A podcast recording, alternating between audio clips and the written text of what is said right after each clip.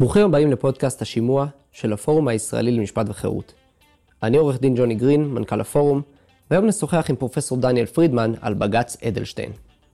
קודם מילה על הפודקאסט עצמו.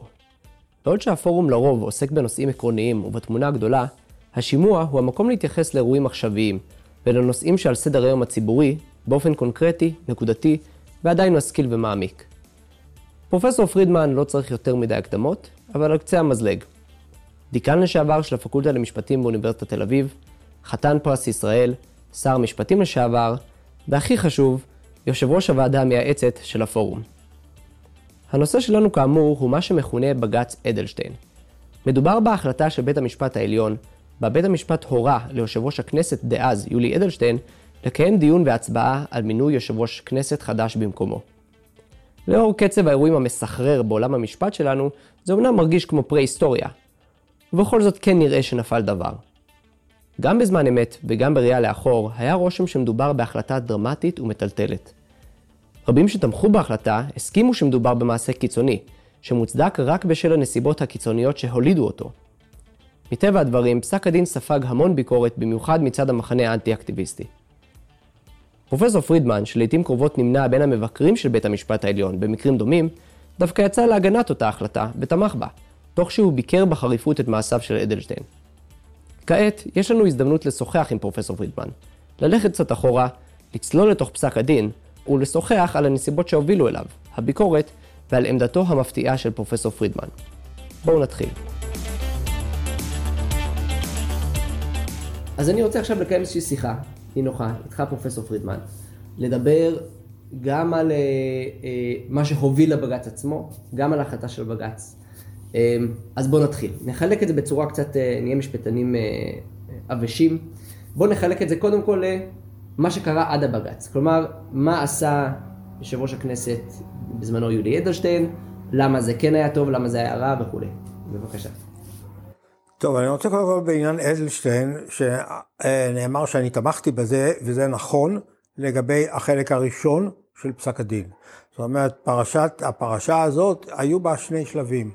השלב הראשון היה זה שאדלשטיין סירב להביא להצבעה את שאלת כהונתו אה, כיושב ראש הכנסת.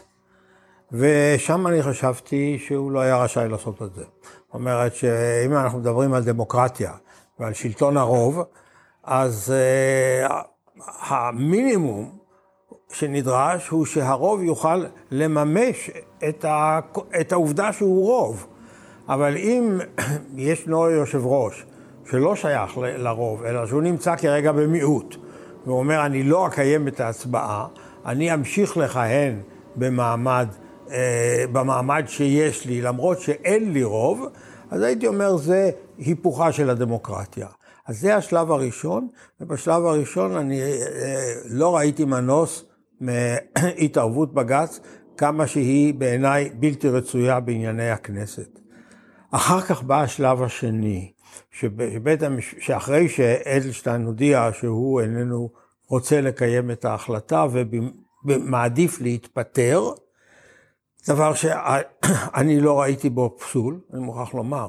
זאת אומרת, אה, אני יכול להבין שבית המשפט מורה לאדם לעשות משהו, והוא חושב שהמעשה הוא ב, לעשות משהו בתפקידו, בתפקיד מסוים, הוא חושב שזה בניגוד למצפונו, אז הוא מתפטר מהתפקיד. בשלב הזה היה, הייתה עוד החלטה של בג"ץ, שבעצם התחילה לנהל את הכנסת.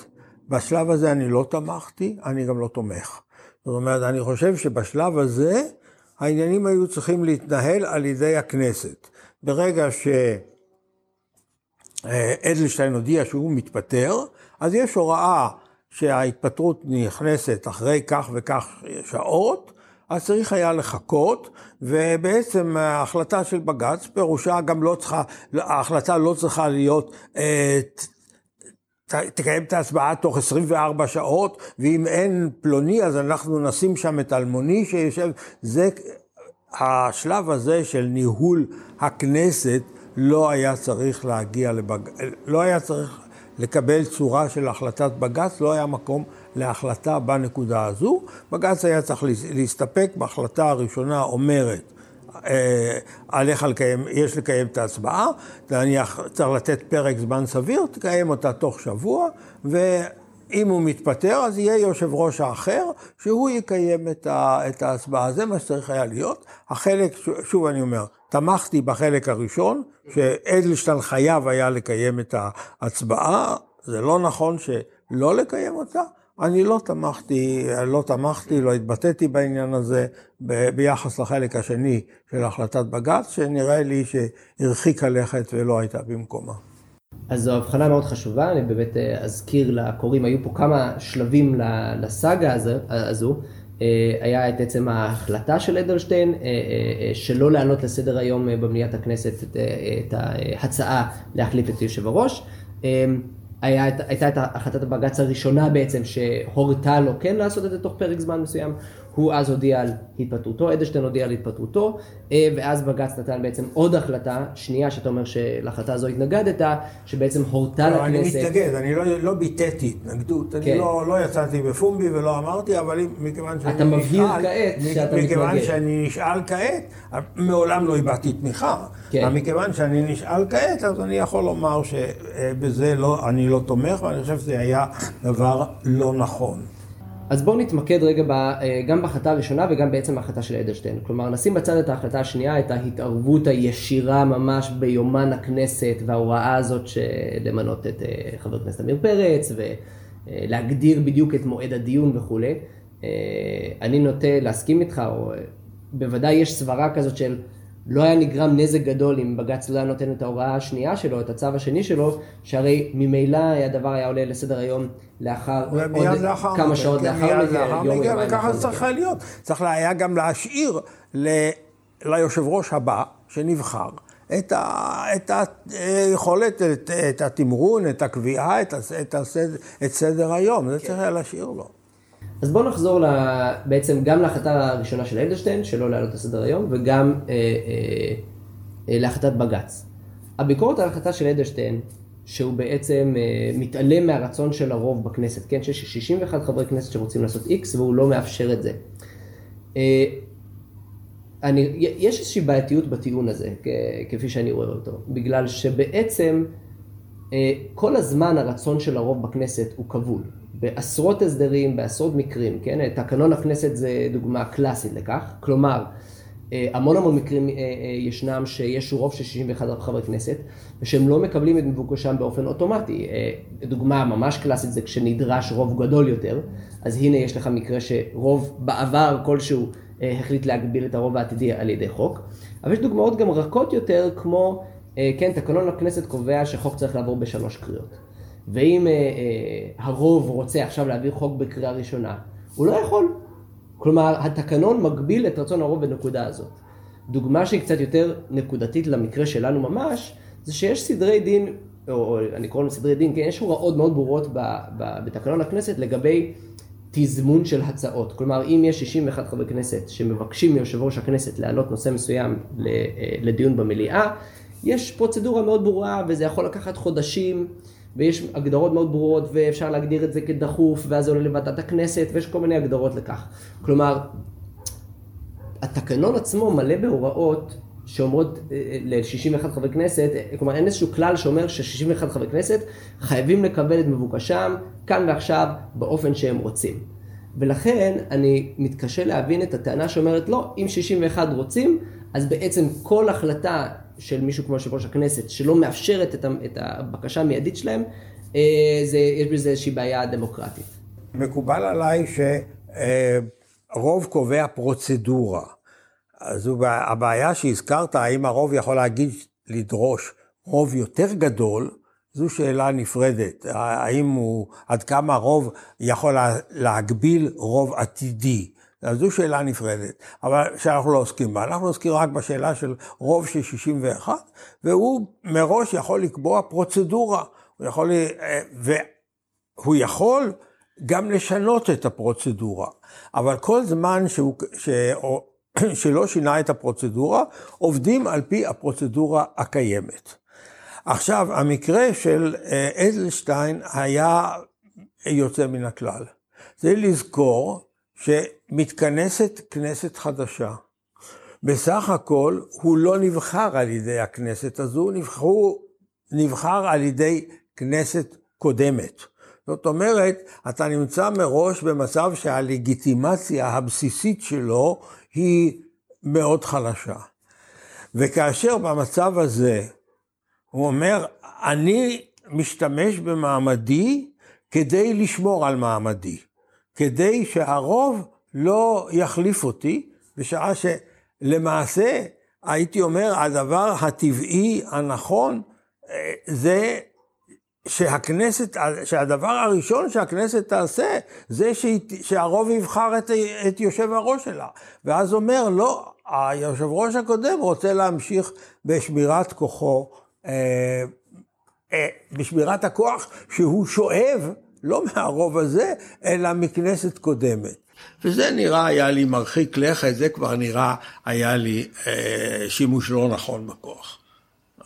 בעצם שימוש שהייתי אומר מערער את, ה, את הבסיס הדמוקרטי של, ה, של, ה, של הכנסת. אז, אז לטיעון הזה של אה, ערעור הבסיס הדמוקרטי נגיע עוד רגע, כי זה בעצם עומד אה, בלב הטיעון אה, של בית המשפט, כמובן, של, אה, של בג"ץ. אה, אני רוצה לאתגר קצת את, ה, את הטיעון שעכשיו אמרת. הרי קודם כל, זה שיושב ראש הכנסת במצב כזה נבחר על ידי כנסת קודמת, אה, זה בילט אין. כלומר, בכל מצב של בחירת יושב ראש חדש, תמיד, בהגדרה היושב ראש המכהן הוא זה ששייך לכנסת הקודמת. זה תמיד יהיה המצב. כלומר, זה לא חריג מהבחינה זה, הזו. זה, ו... לא תמיד, זה לא תמיד יהיה המצב, זה גם לא היה המצב, איכשהו שינו אותו. בהחלט אפשר, לה, אפשר לקבוע, וראוי ובעיניי עדיף לקבוע פרוצדורה אחרת. זאת אומרת, שבה, שהישיבה הראשונה של הכנסת, אה, יש כל מיני שיטות לקבוע אפילו מי יהיה יושב הראש. פעם אמרו שזה יכול להיות חבר הכנסת הוותיק ביותר. נכון. או נכון. משהו כזה, אבל זה יכול מצידי גם להיות יושב ראש הכנסת הקודם. אבל לומר, הדבר הראשון שהוא עושה, זה לקבל את הלגיטימציה. או להציג את עצמו, או שיהיה מועמד אחר. והוא אומר, לא, אני רוצה להמשיך את ה... מכוח הלגיטימציה הקודמת שעבדה, כי יש כבר כנסת אחרת, להמשיך את העניין. זה נראה לי, אז נראה לי לא נכון. במישור המהותי, אה, עוד לפני שניגע באמת בחלק הפרוצדורלי הזה, במישור המהותי, מה שאתה עכשיו מציע, הוא קצת מתנגש עם זה, אה, נשים בצד רגע שיושב ראש הכנסת הוא תפקיד, הוא כמעט כמו בעצם שר מאוד בכיר. כלומר, כן, זה לא מקרה שגם יולי אדלשטיין בעצמו הוא מספר 2 בליכוד והוא בחר להיות יושב ראש הכנסת. אה, זה תפקיד שהוא בעל השפעה עצומה. אז יש המון המון משמעות למי בוחרים שיהיה יושב ראש הכנסת. אבל מעבר לכך, הרי לאחר שנבחר יושב ראש כנסת חדש, אחרי בחירות, ניתן להדיח אותו רק ברוב של 90 חברי כנסת. זה המצב היום. אז אתה, כשאתה מדבר על איזשהו יושב ראש זמני עד הזה, לפי המצב היום, של החקיקה היום, של התקנון היום, קביעה או החלטה של מי יושב ראש הכנסת, משמעותה שזה עכשיו יהיה ראש, יושב ראש הכנסת לתקופה הנראית לעין, עד בעצם הבחירות הבאות, כי הסבירות שיבוא מישהו, ש, שיהיה בעצם רוב של 90 חברי כנסת, להדיח אותו היא סבירות מאוד מאוד נמוכה. אמ, אז קשה לומר ש... אה, אה, הנה בא, כלומר, קשה מאוד לנתק את הטענה הזאת של אה, הכנסת יכולה וצריכה לבחור יושב ראש, בלי שום קשר לשאלת כינון הממשלה. עכשיו זה מביא אותנו לשאלת התקנון. התקנון, בהגדרה, קושרת בין כינון הממשלה לבין בחירת יושב ראש, לא בהכרח, אבל אומרת שבחירת יושב ראש לא תהיה אחרי כינון הממשלה. תאריך, כאילו תאריך אחרון. כן, כלומר לכל המאוחר. זה צריך בעצם להיות לפני. כן. זה צריך בכל מקרה להיות לפני. אבל ממילא, אבל... כלומר, ברור שיש פה איזשהו קשר שהמחוקק עשה, או שה... כן, בתקנון עשה, בין, במתקנים, כן, בין, ה, אה, בין אבל... כינון ממשלה לבין אה, יושב ראש כנסת. אבל, אבל, בין, אבל בין... אומר לי, זה, זה צריך, הוא אומר בעצם שזה צריך להיות לפני. כן. הוא אומר, בחירת יושב ראש הכנסת לפני. את קודם כל הערה אחת לעניין המעמד של שר בכיר. את יושב ראש הכנסת רוצים או רצינו לראות כמישהו שהוא בעצם לא חלק מהממשלה. זאת אומרת, יש לו איזשהו מעמד ממלכתי. והוא צריך להיות פחות כבול להחלטות ממשלה. הוא, אגב, הוא בעצם ממלא מקום הנשיא. זאת אומרת, הוא נמצא במעמד שהוא צריך להיות מעמד ממלכתי, ולא מעמד מפלגתי שצריך, שנועד לסייע למפלגה אה, מסוימת. כמובן שאלה עד כמה מצליחים לעמוד במשימה הזאת, אבל זו כן. הערה אחת. ההערה השנייה כמובן זה לגבי העניין הזה של 90. אה, צריך לזכור אה, את הבעיה שהצג, שהתייחסתי אליה בקצרה מלכתחילה, עד כמה רוב מסוים נוכחי יכול לכבול את הרוב הבא, והשאלה היא למשל האם אין אפשרות לשנות את תקנון הכנסת באופן שיאפשר לרוב יותר קטן להחליף את היושב ראש, אבל זה כמובן דורש פרוצדורה כפולה. זאת אומרת, קודם כל שינוי התקנון, ולאחר מכן אה, האפשרות הזאת. אינני אומר שזה בלתי אפשרי, אבל אני מסכים שזה לא רצוי, ולא רצוי מתוך ראיית התפקיד כתפקיד ממלכתי. אבל ברור שאם היושב ראש רואה את תפקידו, לאו דווקא בצורה ממלכתית, אה, אלא בצורה שנועדה לסייע למפלגה אחת, אה, אז אנחנו, אז התהליך או המנגנון אה, כולו פועל בדרך של יכולה להיות פחות מרצויה. אני חושב שהנקודות שלך על, הנקודה שלך על שינוי התקנון היא נקודה קריטית. אנחנו נגיע אליה עוד שנייה כשנגיע לנימוקים של בג"ץ. כי אני חושב שזו נקודת מפתח לכל הסוגיה הזאת. אני, אני רק אגיד שכמובן, אה, ברור שיושב ראש הכנסת לא אמור לייצג את הממשלה והוא לא חלק מהממשלה, אבל מנגד אין זה מקרה שלאורך ההיסטוריה לרוב, כשיושב ראש כנסת הוא לא זמני, כלומר יושב ראש כנסת אה, אה, קבוע, מעט למעט מקרים מאוד מאוד חריגים, הוא בעצם מהקואליציה, לא בהכרח מהממשלה, הוא מהקואליציה. במובן שהוא במובן מאוד מאוד רחב אולי, אבל אה, אה, הוא אה, מייצג את האינטרס של הקואליציה, לא בצורה גסה וחד משמעית שהוא רק עושה מה שהקואליציה רוצים וכולי, זה, זה בוודאי נכון, אבל אין, מובן שזה תפקיד בעל אופי פוליטי, מאחר והוא תמיד בא מהקואליציה, מאחר ובסופו של דבר גם מצופה ממי שמתכוון לבנות את הממשלה ולהכין את הממשלה הבאה, זה גם מי שממנה את היושב ראש. כלומר, אנחנו היינו פה במצב מאוד נדיר שזה לא היה אה, המקרה, ואני אגיד שמה שקרה לאחר מכן, אולי ממחיש את הנקודה הזאת, בגלל ש... לא, כן. הרי, הרי מה שקרה כאן הוא, הוא שגם הממשלה היא ממשלת מעבר. זאת אומרת, אנחנו נמצאים במצב של ממשלת מעבר. ואז, אה, ואז יש לך ממשלת מעבר, ויושב ראש כנסת שהוא גם כן של המעבר, עם יכולת אה, להשפיע, תחשוב על אפשרות שבכלל הרוב היה לגמרי אחר. תחשוב על אפשרויות של רוב שונה לגמרי. אה, בעצם, היכולת שלו אה, להשפיע ואולי אה, לסכל את הפעילות של הרוב בכנסת. לפחות לפרק זמן, או לפרק זמן ניכר. כן. וזה נראה לי מצב, מצב שהוא לא ראוי, מצב שלא רצוי. כן, במידה מסוימת זה בילט אין, כמו שאמרתי, כלומר תמיד אה, בכנסת חדשה, תמיד זאת תהיה ממשלת מעבר, תמיד זה יושב ראש זמני, אה, זה, זה חלק מטבעו של המצב, ועל פניו התקנון לוקח את זה בחשבון, כלומר התקנון אומר, אוקיי, אה, הוא לא מגדיר זמן מינימום כביכול לבחירת יושב ראש כנסת, והוא קובע זמן מקסימום שלא יאוחר מכינון הממשלה. כדאי, אני חושב, כן, בהקשר התקנוני, לומר לפחות, ש... או להזכיר שאין הוראה בתקנון, אין, אין שום סעיף בתקנון שאומר שאם 61 חברי כנסת רוצים לעשות X, הדבר חייב לעלות לסדר היום תוך X ימים, כן? כלומר, זו פרוצדורה מורכבת ויש זמן וכולי. כלומר, אני חושב דבר שהוא חשוב לחדד, שבכל מקרה, זה לא שהייתה איזושהי הוראה בתקנון שיולי אדלשטיין הפר, שכתוב שהוא צריך להעלות משהו לדיון עד איקס זמן. זו נקודה מאוד חשובה, אני חושב, כי המון אנשים כן חושבים שיש איזושהי הוראה של איך ייתכן שלא אה, ישר מעלים את הבקשה הזאת של 61 חברי כנסת. עכשיו, מאחר ואין כלל כזה, אמ, אז, אז אנחנו נכנסים בעצם לכל שאלת השיקול דעת של יושב ראש הכנסת, והאם הוא שקל שיקולים אה, נכונים וטובים, וזו הנקודה שאתה מגיע אליה. כן. אה, אני, אני רק אגיד ש...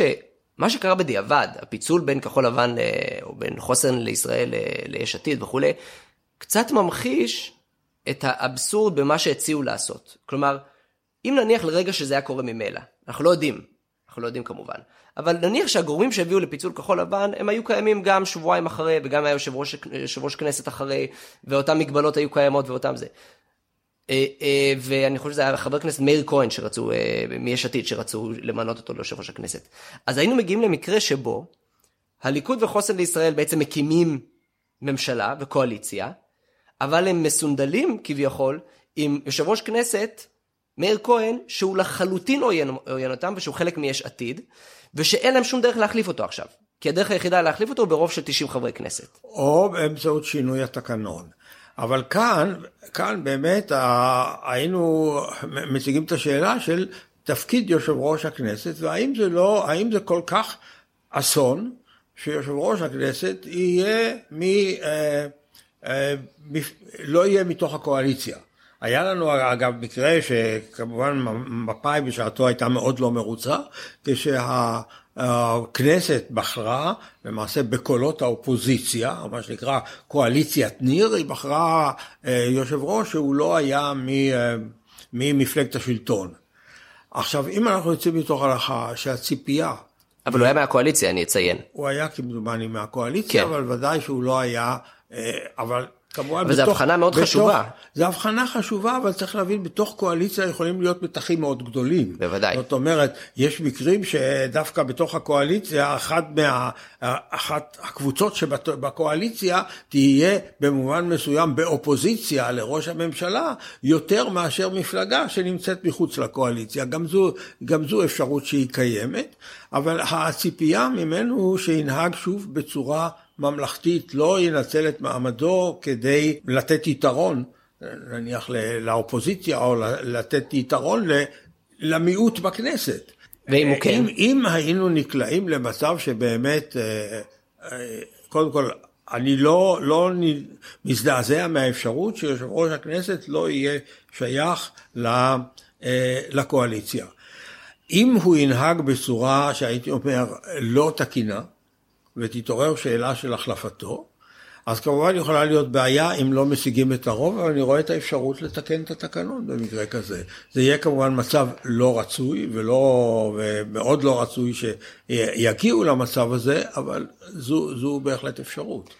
אני, אם אני זוכר נכון, הדרישה של 90 חברי כנסת להחליף את היושב ראש... האם אה, רוב נוכחי יכול אה, להגביל רוב עתידי בכנסת. כן. אני לפחות בדעה שהוא איננו יכול לעשות את זה. זאת אומרת שאם נדרשת, הרי עכשיו, גם כן, עכשיו, כן, רוצים שהחלטות מסוימות יתקבלו חלק מהסכם הקואליציה ברוב של 75. בעיניי הדבר הזה, אם זה קבוע בחוק, אפשר לתקן אותו ברוב של 61, ויש לנו דוגמאות כאלה, אני חושב, כן. לפחות באחד החוקים, שדרש, אה, אני חושב, בחוק שנוגע למסירת שטחים. כן. ששם אומרים צריך רוב של 80, אלא אם כן את הסעיף עצמו משנים ברוב כן. של 61. אבל זו כמובן פרוצדורה מכבידה, פרוצדורה כפולה. כן.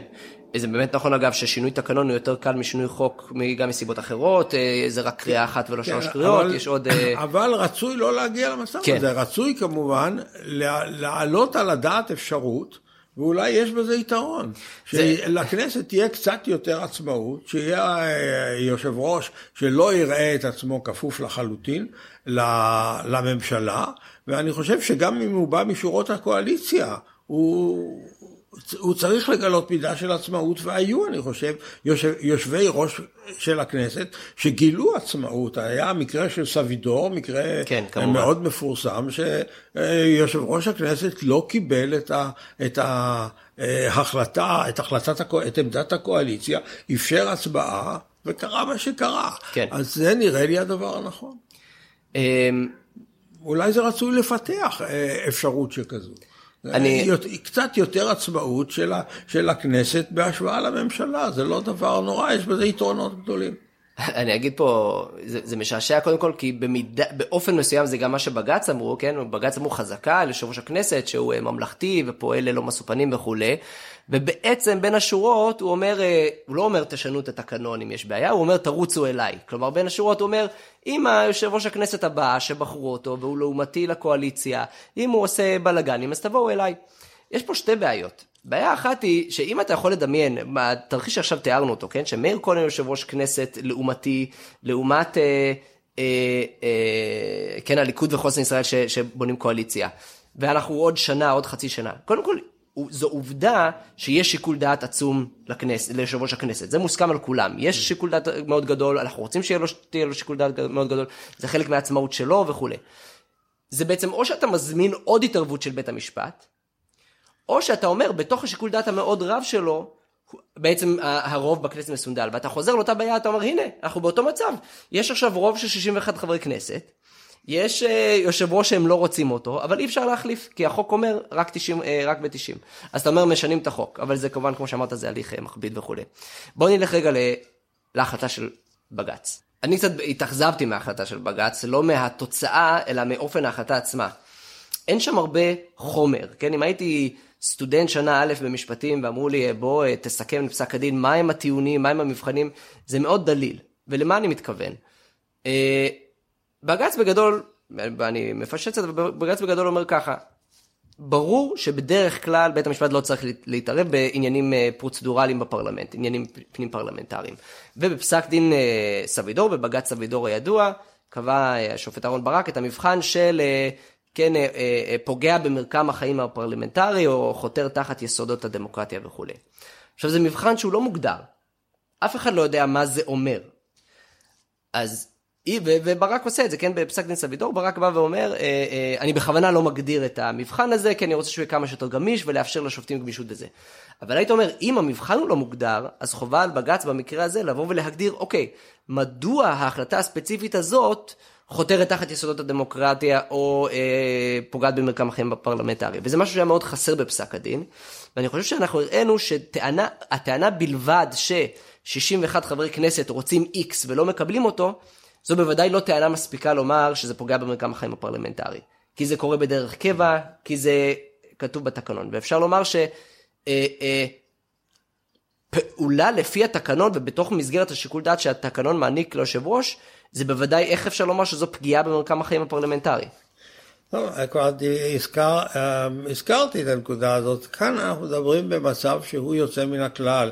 אני אה, אומר באופן כללי, אני חושב שהתערבויות של בית המשפט בהחלטות הכנסת חרגו בהרבה מקרים ממה שנחות ומה שראוי, ואפילו במקרה של אדלשטיין דיברתי על ההחלטה השנייה שלדעתי לא הייתה במקומה. אבל המקרה של אדלשטיין הוא אה, מרחיק לכת. משתי בחינות, מכמה בחינות. קודם כל, אנחנו נמצאים במצב של יושב ראש הכנסת, שהוא איננו, הלגיטימיות שלו היא בעייתית, מכיוון שהוא לא נבחר על ידי הכנסת הזאת, והוא ממשיך של כנסת קודמת. דבר שני, ההחלטה שלו בעניינים פרוצדורליים היא החלטה שנוגעת לו אישית. זאת אומרת, הוא נמצא בעצם בעניין הזה, אני רוצה להמשיך בתפקידי, הולכים, הרוב רוצה לסלק אותי. אז אני לא רוצה לתת לו, והפרוצדורה מאפשרת לי לסחוב את העניין כך וכך. זה לא נראה לי מצב שממנו אני יכול להשליך על מצבים אחרים שיושב ראש הכנסת אומר, לא, הפרוצדורה מאפשרת לי, אז, אז בואו בוא נחכה, זה יותר בריא שהכנסת תדון בעניין הזה בעוד חודש, זה נושא שכדאי שנחשוב, שהכנסת תחשוב עליו, לא בריא להחליט מהיום למחר. כאן זה לא ככה, זה עניין אחר. וניסיתי להבהיר את זה. אני רוצה להדגיש, העמדה שלי היא שההתערבויות של, בית המשפט בהחלטות הכנסת היו במקרים רבים מאוד שלא במקומן, ואני יכול לתת דוגמאות. אני חושב שבעניין הזה למשל של מס דירה שלישית, לא היה מקום להתערב, וזה לא עניין של בית המשפט כמה זמן יש לו. הייתה הפרשה הזאת של, אה, שבית המשפט אה, עם תוצאה מגוחכת, בעניין הזה של החסינות של פנחסי, שבית המשפט שהכנסת הסירה את החסינות ובית המשפט התערב מכיוון שלא היה לחברי הכנסת כביכול מספיק זמן אה, לדון בעניין, ואז התוצאה הייתה בדיוק אה, אה, הפוכה, שעכשיו הכנסת לא רוצה. אני לא חושב... שהכנסת החזירה את החסינות. כן, אני לא כן. חושב שבג"ץ היה צריך להתערב בעניין ההחלטה של גורלובסקי, שהחליטו שיש מקום לחסינות. אז יש הרבה מאוד החלטות שלדעתי ההתערבות לא הייתה במקומה. במקרה הזה, שוב אני אומר, גם העובדה, היעדר אה, הלגיטימיות, הייתי אומר, המינימלית הזאת, שהייתה ליושב ראש הכנסת, והעובדה שזה נגע לו אישית. אז עכשיו, אה, אני, אני, אני מסוגל להסכים איתך, בטח לנקודה של אה, יושב ראש כנסת במצב כזה, בוודאי לא נהנה מהלגיטימיות הרגילה של יושב ראש כנסת, ומהסיבה הזו אפשר לומר ש... אה, יש יותר מקום לומר שיש לו שיקול דעת מוגבל יותר, אני חושב שזה בוודאי אחד, אחד מהנימוקים העיקריים שהיה בבג"ץ. וכאמור, העובדה שזה נוגע לו אישית, השאלה אם הוא צריך להמשיך כן. לכהן, השאלה אם הכנסת יכולה, בעצם, אנחנו אומרים שהכנסת יכולה לנהל את עצמה.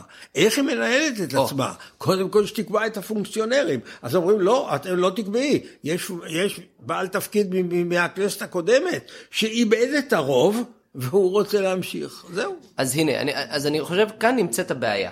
פה הבעיה שלי, ואני אסביר. משתי בחינות. בחינה אחת היא שבכל זאת, המבחן שהגדיר בג"ץ הוא לא אה, ניגוד עניינים ולא מי בסדר ומי לא בסדר ולא זה. המבחן הוא חתירה תחת יסודות הדמוקרטיה. זה רף מאוד מאוד גבוה שצריך לעמוד בו, ואני חושב שסיבות טובות למה לא עומדים בו, ב, כן, ב, ב, ב, ממרחק מאוד גדול. אה, וזה קשור בעצם לצל... להצעה הקודמת שלך, שאתה אמרת בהקשר אחר, אמרת שישנו את התקנון. אז הנה במקרה הזה, אתה אומר גם על, אה, אה, כלומר, שוב פעם, אין שום ספק שזה תיאורטית לפחות, כן? זה שיקול דעת שנתון ליושב ראש הכנסת בתקנון. ותיאורטית מי שקבע את התקנון הגדיר בהגדרה את המקרה הזה כך. כלומר, זה מקרה, זה לא איזשהו מקרה שלא חזו מהבחינה הזו של בהגדרה, מה, הסעיפים הרלוונטיים בתקנון מתייחסים ליושב ראש זמני, שלא נהנה מלגיטימציה של הכנסת. כלומר, כל זה ברור, כל זה מובן גם כשקבעו את התקנון, זה לא... הנסיבות מהבחינה הזאת הן לא נסיבות חריגות. אז יכלו חברי הכנסת גם בעבר וגם היום להחליט בתקנון הסדר מיוחד של היושב ראש, שהוא חייב נגיד להיענות לרוב תוך פרק זמן קצר יותר, שהוא חייב להעלות את זה לדיון מיידי, כל מיני דברים כאלה, ולא עשו זאת. עכשיו, זה, זה שלא עשו זאת בעבר אומר, א', אני חושב שלכתחילה אין מקום להתערב משפטית. אבל הדבר השני הוא, שזה נוגע לטענת החתירה תחת יסודות הדמוקרטיה. אם יש לרוב, לרוב הכנסת אפיקים אחרים להשיג את, מבוקש, את מבוקשם, כן? מבוקשתם.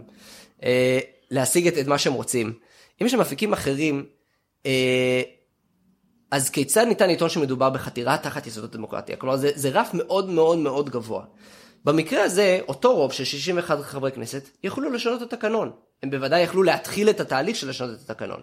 אז, עכשיו, יכלו... אז עכשיו אה, כנראה, עכשיו השאלה היא, ואני מוכרח לומר, אני לא בקיא בכל הפרטים, אבל כשיושב ראש הכנסת לא רוצה להעמיד את עצמו לבחירה, ולא ירצה לאפשר שינוי התקנון, או. השאלה היא עד כמה הרוב בכלל, איזה מין הליך יעמוד בפני הרוב כשהוא ירצה לעשות את זה.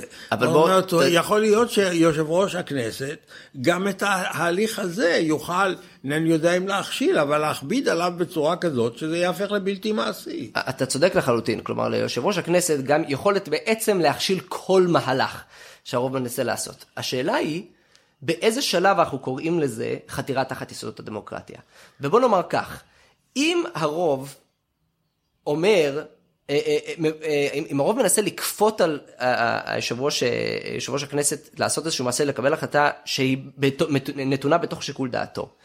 ואותו רוב בוחר שלא לשנות, לא לנסות אפילו לשנות את, את התקנון, אז יש לו קייס הרבה יותר חלש לחתירה תחת יסודות, יסודות הדמוקרטיה. מנגד, אם היה בא הרוב ואומר, אוקיי, אתה לא מוכן להעלות את זה להצבעה, אין שום בעיה, אני מגיש בקשה לשנות את התקנון. בוא נראה אותך מעכב את זה.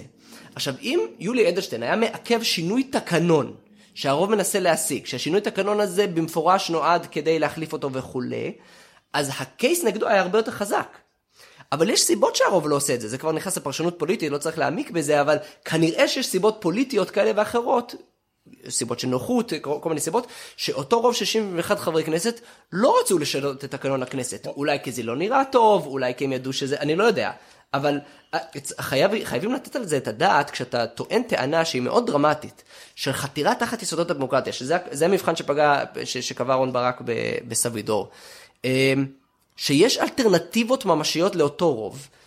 אמרתי תקנון, שינוי תקנון הכנסת, איך אפשר לומר שזה חתירה? אני רק אוסיף שעוד אלטרנטיבה מאוד מאוד מאוד ברורה היא כמובן כינון ממשלה.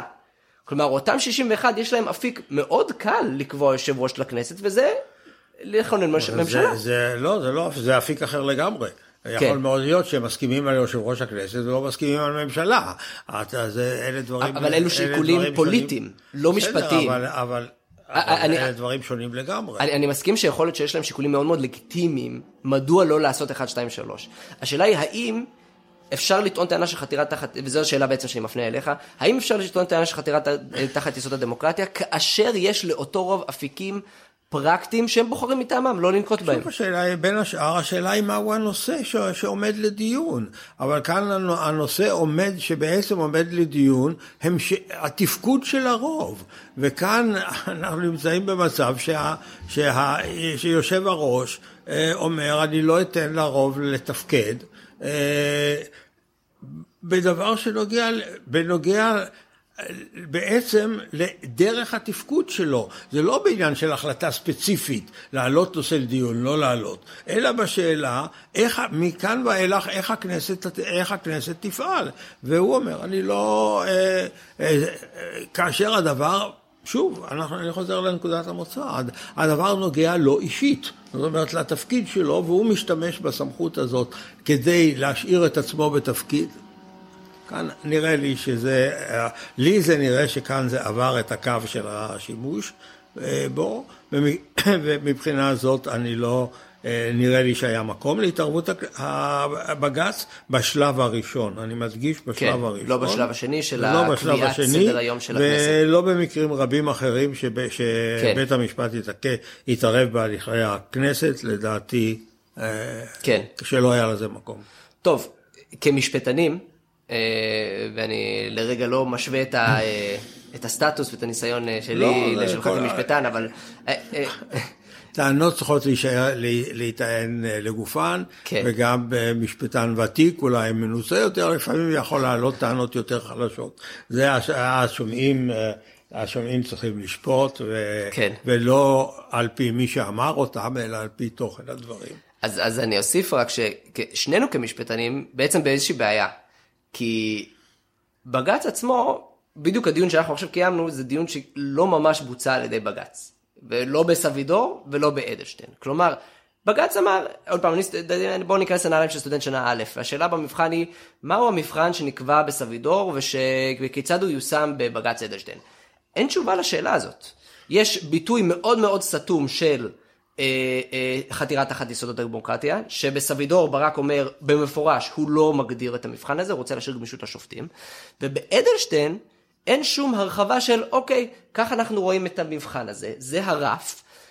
במקרה הספציפי הזה אנחנו חושבים שהרף נחצה בגלל נסיבות 1, 2, 3. אנחנו מתמודדים עם הביקורת שהיא, שבכל זאת לרוב יש אפיקים אחרים, שבכל זאת יש רוב אחר שקבע את התקנון, כל הדברים האלה. בג"ץ לא מתמודד עם זה. הוא בא עם אמירה מאוד מאוד סתומה שאומר, חתירה תחת יסודות הדמוקרטיה, מה שאדלשטיין עשה זה ככה, נקודה. יש, יש מבחן, נגיד, נניח שהוא מבחן מעורפל, אבל הסך הכל, הרבה פעמים הנושא מעורפל, צריך לקבל את הפתרון שלו לרקע ההחלטות בשורה של אה, מצבים ספציפיים.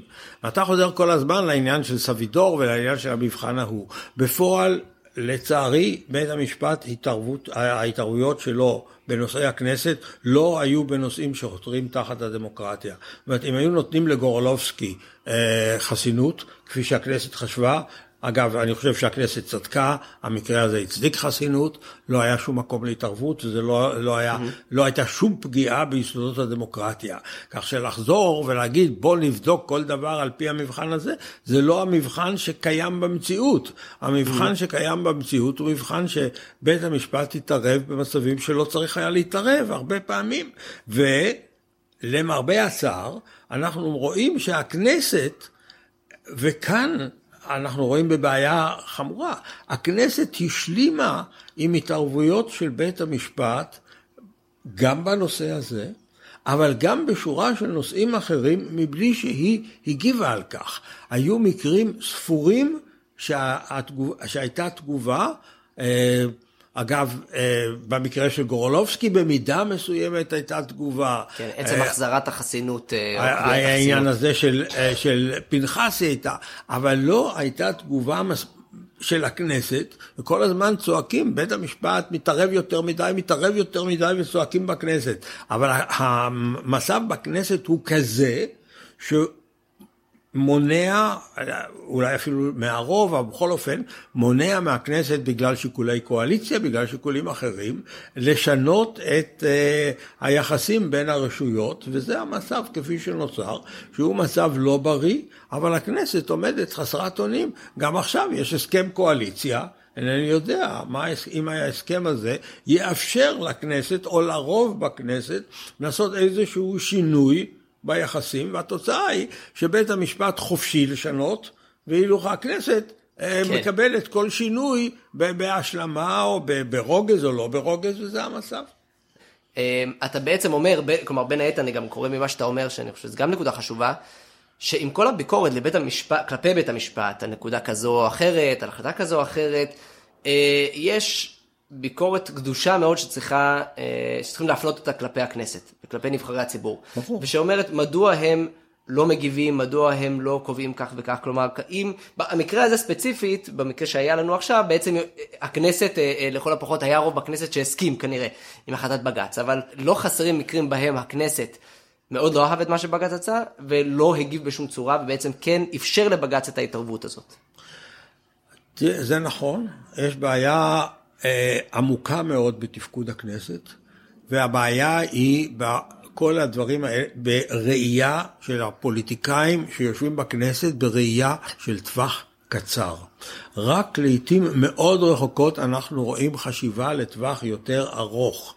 אגב, העניין הזה שאפשר לראש ממשלה לכהן למרות שיש כתב אישום נגדו, זה היה פרי של חשיבה לטווח ארוך. ואז התאחדו למעשה אה, מרכיבי הכנסת מכל המפלגות. אבל במקרים רבים אחרים אנחנו רואים גישה של פוליטיקה לטווח קצר. ניקח את אה, נתניהו בעצמו. כאשר היה כתב אישום נגד, או חקירות נגד אה, אולמרט, אז אה, נתניהו יוצא בקריאה, יש נגדו חקירות, הוא לא יכול להיות ראש ממשלה. כבר לא לדבר, הוא, הוא, הוא תומך בחקיקה שאומרת שכתב אישום נגד, אה, נגד אה, ראש ממשלה, אז הוא צריך להתפטר. זו חשיבה לטווח קצר. הוא אומר, אני רוצה להיות ראש רגע, ממשלה. רגע, בממשלת אולמרט נתניהו... קרא לו להתפטר, אבל אתה אומר שהוא גם תמך בחקיקה של... כך אני ראיתי בזהו כן. שהוא תמך, הייתה הצעת חוק הייתה הצעת חוק שראש ממשלה יצטרך להתפטר אם יש כתב אישום נגדו.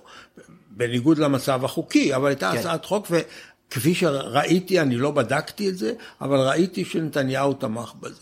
אז אני אומר, כל זו חשיבה לטווח קצר. אתה, אתה מסתכל על זה, אתה לא חושב על עצמך שיום אחד יגיע לזה, אבל במובן מסוים יש צדק פואטי שהעניין הזה מתגלגל כעת אליך. לא, לא מעט ממבקריו של נתניהו אומרים את זה בהקשר כללי יותר, של מערכת המשפט, בתור אה, ביקורת על נתניהו. זה, שלא... זה, זה ביקורת כללית, אבל זה ביקורת גם בהרבה, גם, אם אתה רוצה, זו ביקורת על האנשים שקוראים כיום, איזה מין דבר נורא ישנו, אה, יש כתב אישום, ראש הממשלה חייב להתפטר. תציג את השאלה, האם אתה רוצה באמת שפקיד בכיר יוכל להדיח ראש ממשלה על ידי כתב אישום? בוודאי. ואז אתה יכול לחשוב על, על מנגנונים. אולי אני אגיד, אני מוכן לדבר הזה אם אני אקים גוף ש, שבפניו יביא היועץ המשפטי את כתב האישום, יביא את החומר, והוא יחליט אם זה מצב שמצדיק התפטרות. אבל תחשוב על איזשהו תחשוב על האפשרות האחרת, תחשוב לטווח ארוך. אל כן. תחשוב, אני כרגע רוצה להתפטר מראש הממשלה הזה ולבוא במקומו, כן. בוא, בוא, בוא נתמוך בבית המשפט.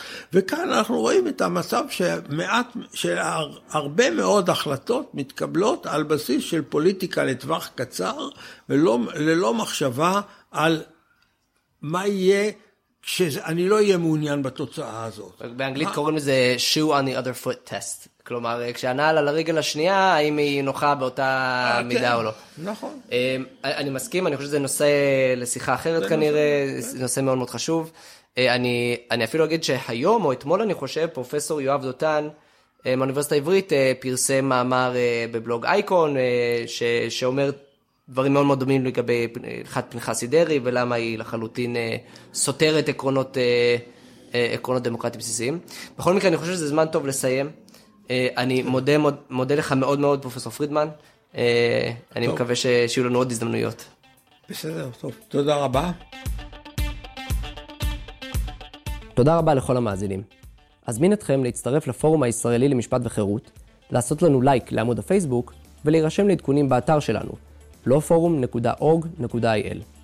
נשמח תמיד לקבל כל פידבק, המלצות לנושאים ולמרואיינים, הצעות לפעילות אחרת של הפורום ולכל דבר אחר. יש לנו מגוון רחב של פעילות אחרת, אירועי debate בין מומחים משפטיים, תאי סטודנטים בפקולטות למשפטים, בלוגים ועוד ועוד. לבסוף, אזכיר שהפורום לא נוקט עמדה רשמית בסוגיות אקטואליות, ואינו תומך במהלכי מדיניות ספציפיים.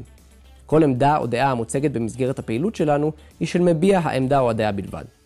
זהו, מקווים שתצטרפו גם לפרק הבא.